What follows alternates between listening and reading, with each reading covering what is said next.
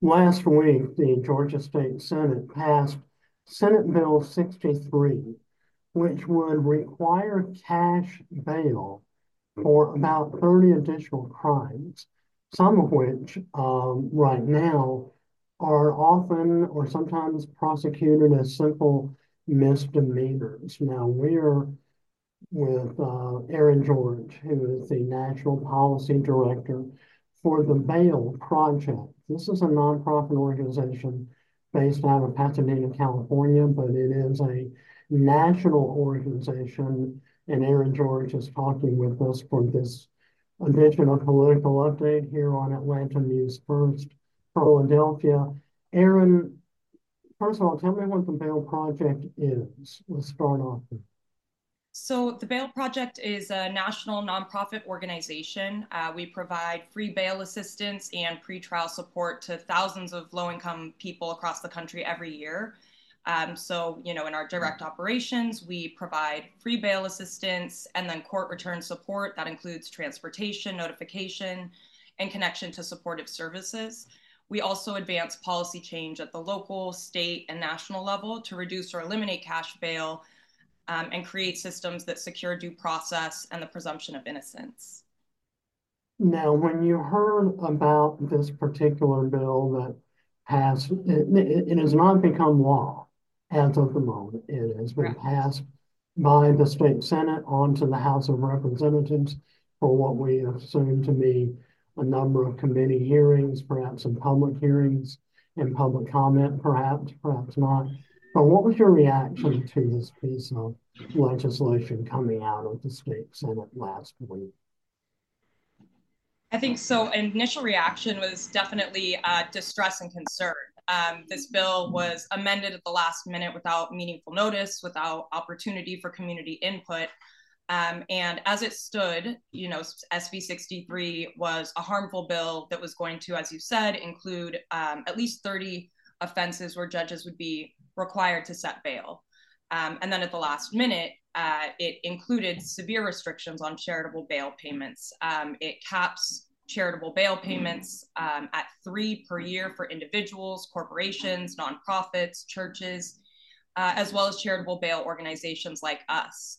Um, and so, at a time when the justice system is overburdened, uh, jails are overcrowded, to not only ensure that more people will be subjected to bail um, and likely unaffordable cash bail, to also take away the lifeline that charitable bail funds and other charitable bail payments um, offer to low income individuals is particularly concerning for Georgians across the state.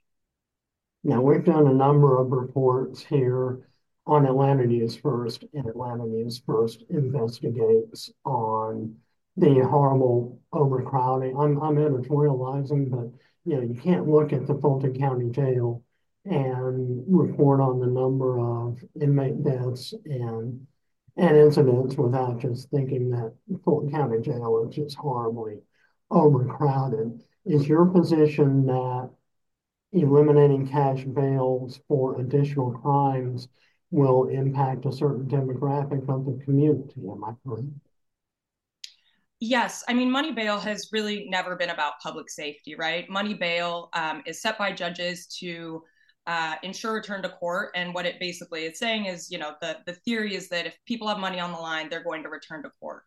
Um, what the bail project does, our work uh, shows that that's not true. We've paid bail for more than 1,500 Georgians um, in the last several years, with a 90% return to court rate.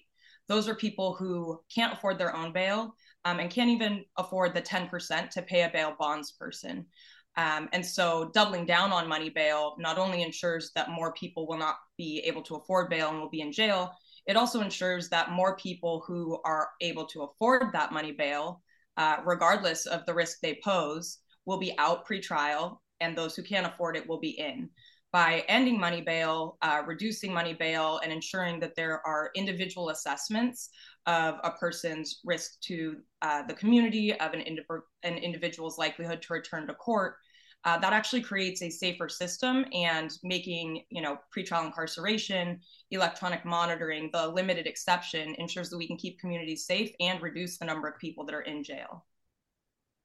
Proponents of this legislation say that by creating cash bail or eliminating cash bail for, or requiring, I should say, cash bail for additional crimes will make our community safer. We're all familiar with the uh, phrase, if you don't do the crime, if you can't do the time. How do you respond to comments like that? I think proponents of, of SB 63 and in general proponents of, of money bail who claim that it's uh, with the aim of advancing public safety are really doubling down on a fundamentally flawed and, and wrong-headed argument, right? They're doubling down on failed tough on crime policies of the past. Um, and as I said before, there's a two-tiered system of justice in any cash bail system. And that's a system where people with money can be released and people without money can't. Um, and so it has nothing to do with public safety ultimately, right? If you and I are arrested and charged with the same crime, but I have the money in my bank account to get out and you don't, that's what's going to determine pretrial liberty, not whether or not you or I pose a risk to the public. So, what's the solution for jail overcrowding? What would you at the Bail Project, what is the ideal system in your view?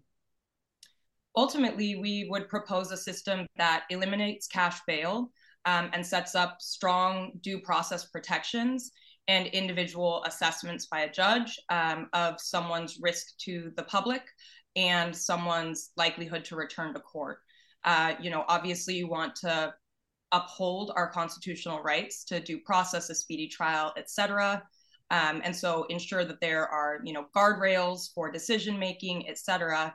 But we would propose a, to eliminate money bail um, and set up those systems for individualized assessment to ensure that as many people that can be safely released and returned to court as possible are released, and that it's the strictly limited exception where someone is detained pre-trial. Um, and that will have the ultimate outcome of of reducing that jail overcrowding. Uh, you know, as as we see in the in the Fulton County Jail, like you said, um, severe overcrowding. Many people who are in on misdemeanors. Uh, current speedy trial statute um, and indictment statute in, in Georgia is a significant outlier. Um, the law as it stands requires indictment by four years. Uh, in places like Florida and Texas, that indictment is required after 30 to 90 days. So we're talking about an extreme difference uh, before someone is, is even indicted on the charges. Um, so in addition to changing money bail law, we would propose improving um, indictment, speedy indictment and speedy trial laws. But with the nation's overburdened criminal justice system, how realistic is it? We're talking from a very macro policy standpoint, down to the nuts and bolts of the criminal justice system. What kind of due process standards would you like to see established? We need clear and convincing evidence uh, at you know at best clear and convincing evidence that someone uh, is going poses an immediate identifiable threat to an individual or individuals um, that there's evidence clear and convincing evidence that the person is likely to um, avoid return to court for the specific purpose of, of fleeing to avoid prosecution. And i think in addition to due process uh, something we don't talk about enough in the criminal legal reform world and the pretrial reform world is we need to fund the service and services and supports in community that ensure that people are able to address issues of um, of, of health, of mental health, of substance use in community, um, as opposed to jails being the de facto mental health and substance use treatment system. So, you know, in addition to due process standards, we really want to be funding community based services and supports uh, establishing citywide and countywide uh, transportation, court transportation services, um, court notifications, right? We all have dentist appointments that we forget about until we get that call or that text message from the office. Um, and that's what reminds us to get back to our dentist appointment to make it. We uh, and if we don't have transportation, obviously it's going to be more challenging to return to court. Um, so those are some of the additional structures that are really critical for establishing a, a healthy and, and, functional pretrial system and ensuring that people can have their needs met, um, both for their own stability and the stability of community outside of a jail setting. Do you believe criminal justice conversations, such as requiring cash bail for additional crimes, is a political election year issue. One of the things we're focusing on or experiencing right now, just this week or, or over the weekend from the from when we're talking right now, the U.S. Senate has introduced a border protection bill that's the topic of one of the top political debate topics in the U.S. right now. Criminal justice reform is obviously tied into border security. How much of this is driven by election year politics? I think criminal justice reform and, and bail reform in particular have been heavily politicized, right? We've we've seen that. Um, we've seen that, you know, policy reforms in, in this area are are often used to say tough on crime is the way to go. Folks who support an end to money bail or reducing pretrial incarceration, criminal justice reform are, you know, letting letting the quote criminals out, letting them run free, you know, putting folks at risk. Um, what I would encourage voters to do is actually look at the facts, um, look at the data, look at the evidence. As bail reform has um, advanced across the country, and in the years that have followed, what we've seen is actually a lot of success. Um, a great example is Harris County, Texas, where uh, in 2019 they eliminated bail for misdemeanor charges and um, an independent uh, monitor was established. And with each report, we see both improvements in the jail population, so reductions in the jail population, but we also see improvements in public safety. So in Harris County, um, you know, arrests and incarceration are down, but also rearrests for both misdemeanors and felonies are down. And so misdemeanor bail reform in, in Harris County is um, irrefutable evidence, right? That bail reform, reducing money bail, um, is actually a public safety policy. We can both decarcerate and make communities safer.